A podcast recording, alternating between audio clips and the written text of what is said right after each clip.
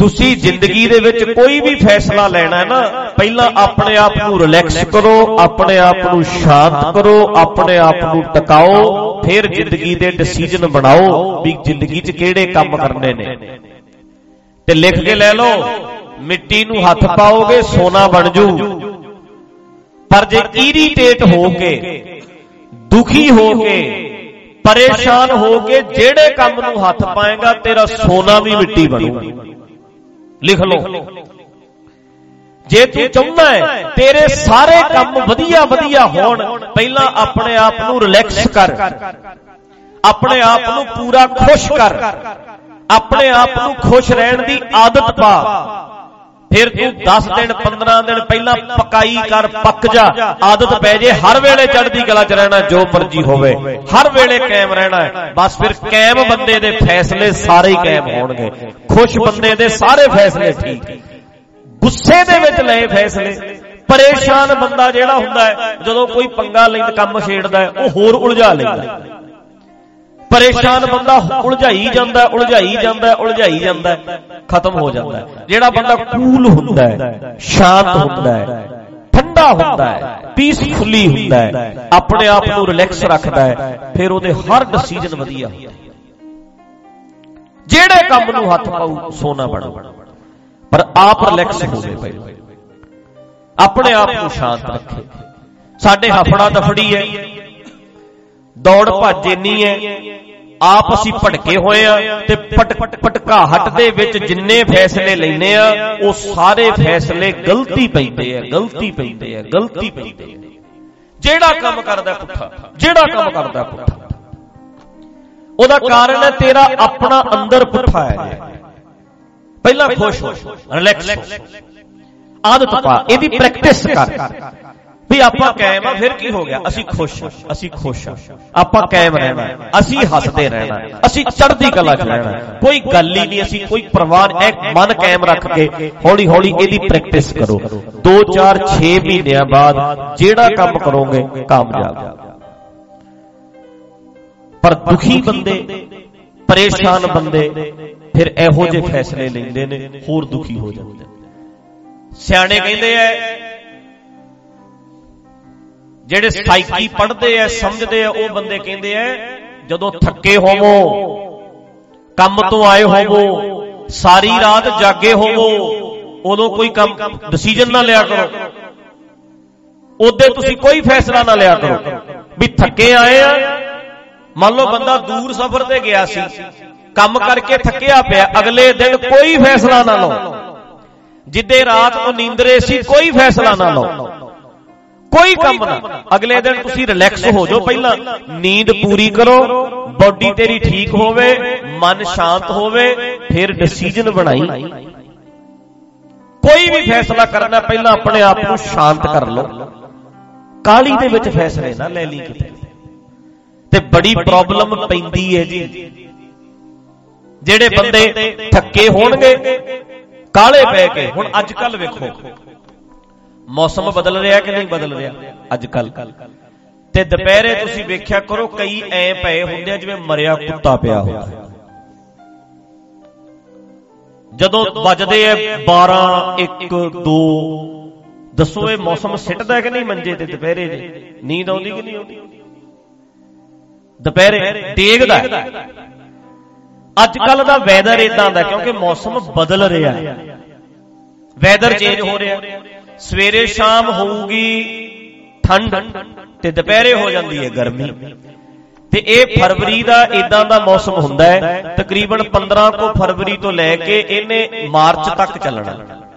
ਇਹ 15 20 ਦਿਨ ਇਦਾਂ ਦੇ ਹੈ ਵੈਦਰ ਚੇਂਜ ਹੋ ਰਿਹਾ। ਤੇ ਬਾਡੀ ਦੇ ਸਾਰੇ ਸੈੱਲ ਵੀ ਹਿੱਲੇ ਪਏ। ਹੁਣ ਉਹਨਾਂ ਨੇ ਵੀ ਠੰਡ ਤੋਂ ਗਰਮੀ 'ਚ ਜਾਣਾ।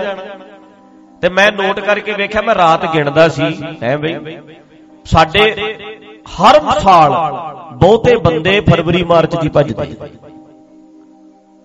ਕਾਰਨ ਕੀ ਹੈ? ਇਹ ਮੌਸਮ ਇਦਾਂ ਦਾ ਹੁੰਦਾ ਹੈ। ਖੁਸ਼ਕ ਜਿਹਾ ਹਵਾਵਾਂ ਚੱਲੀ ਜਾਂਦੀਆਂ। ਡਿਸੀਜਨ ਬੰਦਾ ਪੱਕਾ ਗਲਤ ਲੈ ਲੈ। ਇਹੋ ਜਿਹੇ ਮੌਸਮ। ਕਦੇ ਨਾ ਲਓ, ਮੈਂ ਤੇ ਕਹਿੰਦਾ ਹੁੰਦਾ, ਜਿੱਦੇ ਤਿੰਨ ਚਾਰ ਪਰੌਂਠੇ ਖਾਦੇ ਹੁਣ ਸਾਰਾ ਦਿਨ ਉਦੋਂ ਵੀ ਕੋਈ ਫੈਸਲਾ ਨਾ ਨਹੀਂ ਉਦੋਂ ਵੀ ਗਲਤ ਕਰੇਗਾ। ਤੇਰਾ ਸਿਰ ਭਾਰਾ ਹੋ ਜਾਣਾ, ਤੂੰ ਗਲਤ ਫੈਸਲਾ ਕਰ ਦੇਣਾ ਉਦੋਂ ਜਿੱਦੇ ਰਾਤ ਸੁੱਤਾ ਨਾ ਹੋਵੇ, ਜਿੱਦੇ ਤੂੰ ਥੱਕਿਆ ਹੋਵੇ, ਉਹਦੇ ਗਲਤ ਫੈਸਲਾ ਕਰੇਗਾ। ਆਪਣੇ ਆਪ ਨੂੰ ਬਹੁਤ ਰਿਲੈਕਸ ਰੱਖਣਾ ਪੈਂਦਾ। ਕੱਲ ਮੈਂ ਦੁਪਹਿਰੇ ਇੱਥੇ ਆ ਗਿਆ, ਇਹਨਾਂ ਦੇ ਕੋਲ ਬਹਿ ਗਿਆ, ਇਹ ਲੱਗ ਪਏ ਬਾਜਾ ਵਜਾਉਣ। ਮੈਨੂੰ ਕਹਿੰਦੇ ਐਦਾਂ ਐਦਾਂ ਕਰ ਰਹੇ ਆ। ਮੈਂ ਕਿਹਾ, ਮੈਨੂੰ ਨਹੀਂ ਸੁਣਦਾ ਅੱਜ। ਸੱਚੀ ਮੇਰੇ ਨਾਲ ਇਦਾਂ ਹੋਇਆ। ਮੈਂ ਕਿਹਾ ਮੈਨੂੰ ਸਮਝ ਨਹੀਂ ਆਉਂਦੀ। ਕਹਿੰਦੇ ਜੀ ਆ ਇਦਾਂ ਇੱਕ ਇਦਾਂ ਮੈਂ ਕਿਹਾ ਮੈਨੂੰ ਨਹੀਂ ਅੱਜ ਪਤਾ ਲੱਗਦਾ। ਮੈਂ ਚੱਲਿਆ ਉੱਠ ਕੇ। ਮੈਂ ਗਿਆ, ਜਾ ਕੇ ਸੌ ਗਿਆ। ਦੁਪਹਿਰੇ ਅੱਧਾ ਘੰਟਾ ਪੈ ਕੇ ਉੱਠ ਕੇ ਚਾਹ ਪੀ ਕੇ ਫਿਰ ਮੈਂ ਕਹਿ ਹੁਣ ਠੀਕ। ਹੁਣ ਮੈਨੂੰ ਲੱਗਿਆ ਵੀ ਹੁਣ ਲੋ ਕਰੀਏ ਗੱਲ। ਨਹੀਂ ਤੇ ਸਮਝ ਨਹੀਂ ਆਉਂਦੀ। ਹੁਣ ਜੇ ਬੋਰ ਹੋ ਜਾਏ ਬੰਦਾ, ਉੱਥੇ ਜੇ ਮੈਂ ਕਾਲਾ ਮਤਲਬ ਕੋਈ ਡਿਸੀਜਨ ਲੈਣਾ, ਕਿਸੇ ਨੂੰ ਮਿਲਣਾ, ਜਿਹੜਾ ਮੈਨੂੰ ਮਿਲਣਾ ਉਹ ਉਹ ਉਦੋਂ ਵੱਧ ਮੈਂ ਪਰੇਸ਼ਾਨ ਹਾਂ ਅਗਲਾ ਕਹੇਗਾ, ਹੱਦ ਹੋ ਗਈ। ਇਹਨਾਂ ਨੂੰ ਕੀ ਹੋਇਆ ਅੱਜ? ਤੇ ਅਸੀਂ 24 ਘੰਟੇ ਹੀ ਇਦਾਂ ਰਹਿੰਦੇ ਘਰ ਵਾਲੀ ਕਹਿੰਦੀ, ਇਹਨੂੰ ਹੋਇਆ ਕੀ ਰਹਿੰਦਾ ਹਰ ਵੇਲੇ? ਜਦੋਂ ਵੇਖ ਲਓ, ਤੇ ਜਦੋਂ ਇਹ ਆਉਂਦਾ ਹੈ, ਉਹ ਉਹ ਉਹ ਵੀ ਇਦਾਂ ਹੀ ਹੁੰਦੀ ਹੈ, ਉਹ ਪੁੱਛਦਾ ਵੀ ਇਹਦਾ ਮੂੰਹ ਸਿੱਧਾ ਹੀ ਨਹੀਂ ਹੁੰਦਾ ਸਾਡਾ ਉਹ ਵੀ ਐਂ ਹੁੰਦੀ ਹੈ। ਤੇ ਪੰਗੇ ਸਾਰੇ ਮੌਸਮਾਂ ਦੇ ਪਏ ਐ ਵੈਦਰ ਤੁਹਾਨੂੰ ਨਾ ਇਹ ਲੱਗਦਾ ਤੇ ਹੈ ਗੱਲਾਂ ਛੋਟੀਆਂ ਛੋਟੀਆਂ ਪਰ ਇਹ ਬਰੀਕੀਆਂ ਇਹ ਸਾਡੇ ਕੰਮ ਆਉਂਦੀਆਂ ਬਹੁਤ ਧਿਆਨ ਨਾਲ ਫੈਸਲੇ ਲਓ। ਡਿਸੀਜਨ ਬਣਾਓ। ਸ਼ਾਂਤ ਰਹਿਣ ਦੀ ਆਦਤ ਪਾਓ। ਗੁੱਸਾ ਤਾਂ ਹੀ ਬਾਬਾ ਫਰੀਦ ਸਾਹਿਬ ਕਹਿੰਦੇ ਇੱਕ ਤੇ ਹੁੰਦਾ ਗੁੱਸਾ ਆਉਣਾ। ਵੇਖੋ ਮੈਂ ਆਵਾਂ ਇੱਥੇ। ਆਉਂਦਿਆਂ ਨੂੰ ਸਾਊਂਡ ਨਾ ਚੱਲੇ। ਮੈਂ ਪ੍ਰੋਗਰਾਮ ਤੇ ਆਵਾਂ। ਆਉਂਦਿਆਂ ਨੂੰ ਲਾਈਟ ਬੰਦ ਹੋਵੇ। ਆਉਂਦਿਆਂ ਨੂੰ ਇੱਥੇ ਤਿਆਰੀ ਨਾ ਹੋਵੇ। ਮੇਰੇ ਸਾਜੀ ਰੋਟੀਆਂ ਖਾਂਦੇ ਫਿਰਦੇ ਹੋਣ ਤੇ ਮੈਨੂੰ ਗੁੱਸਾ ਤੇ ਆਊ ਕਿ ਨਹੀਂ ਆਊ? ਗੁੱਸਾ ਚੜੂ ਹਾਂ ਬਈ, ਕਿੱਧਰ ਗਏ? ਜੇ ਇਹਨਾਂ ਨੂੰ ਪਤਾ ਹੈ ਵੀ ਨਾ ਬੇਧਿਆਨੀਆਂ, ਫਿਰ ਫਿਰ ਤੇ ਆਉਣ ਹੀ ਨਾ।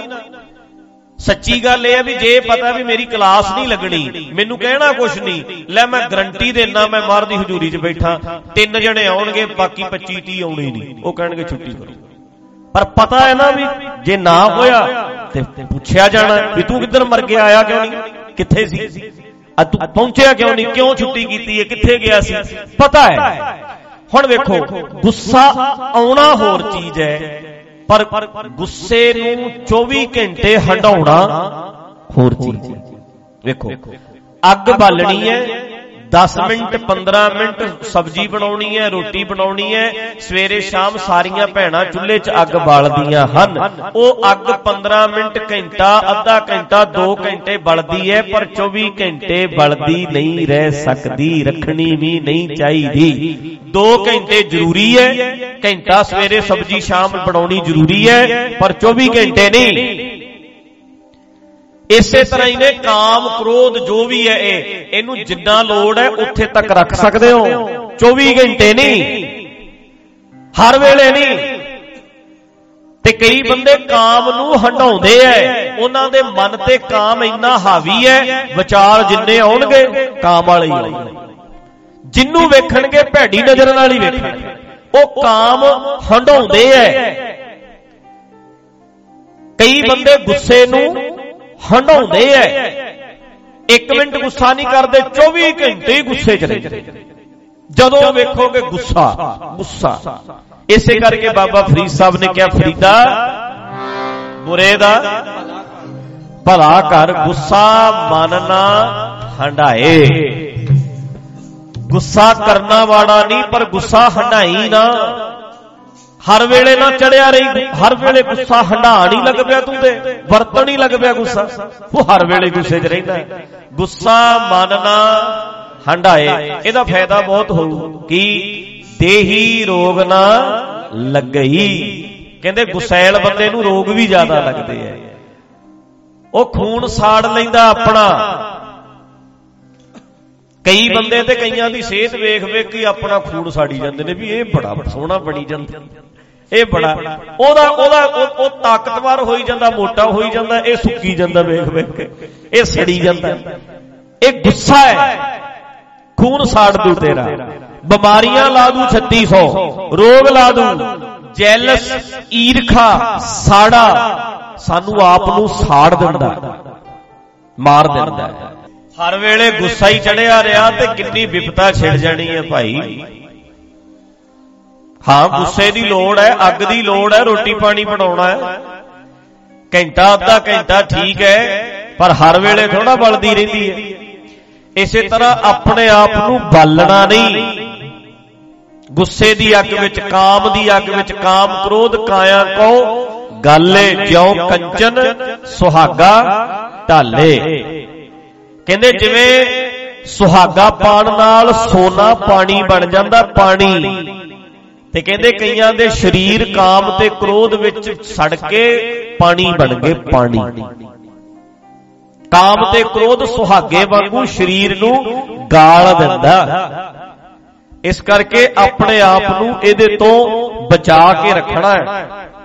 ਕਾਇਮ ਰੱਖਣਾ ਹੈ। ਤੇ ਵੇਖੋ, ਆਪਣੇ ਇਮੋਸ਼ਨ ਨੂੰ ਕੰਟਰੋਲ ਕਰੋ, ਆਪਣੇ ਜਜ਼ਬਾਤਾਂ ਨੂੰ ਕੰਟਰੋਲ ਕਰੋ ਆਪਣੇ ਆਪ ਤੇ ਪੂਰੀ ਤਰ੍ਹਾਂ ਕਾਬੂ ਪਾਓ ਤੇ ਮੈਂ ਕਹਿ ਹਟਿਆ ਕਿ ਮਿੱਟੀ ਨੂੰ ਹੱਥ ਪਾਉਂਗੇ ਸੋਨਾ ਬਣੂ। ਰਿਲੈਕਸ ਹੋ ਕੇ ਸਾਰੇ ਫੈਸਲੇ ਕਰੋ ਜ਼ਿੰਦਗੀ ਦੇ। ਭਾਵੇਂ 6 ਮਹੀਨੇ ਲੱਗ ਜਾਣ ਇੱਕ ਫੈਸਲਾ ਲੈਣ ਲਈ, ਪਰ ਕੱਲਾ ਕੱਲਾ ਪੱਖ ਵਿਚਾਰ, ਸ਼ਾਂਤ ਹੋ ਕੇ। ਕਦੇ ਤੱਤਾ ਨਾ ਚੱਲ, ਕਦੇ ਕਾਲਾ ਨਾ ਪੈ। ਜਜ਼ਬਾਤੀ ਹੋ ਕੇ ਕਦੇ ਜ਼ਿੰਦਗੀ ਦਾ ਕੋਈ ਫੈਸਲਾ ਨਾ ਕਰੋ। ਸ਼ਾਂਤ ਹੋ ਕੇ ਕਰੋ। ਬਹੁਤ ਠੰਡੇ ਹੋ ਕੇ ਕਰੋ।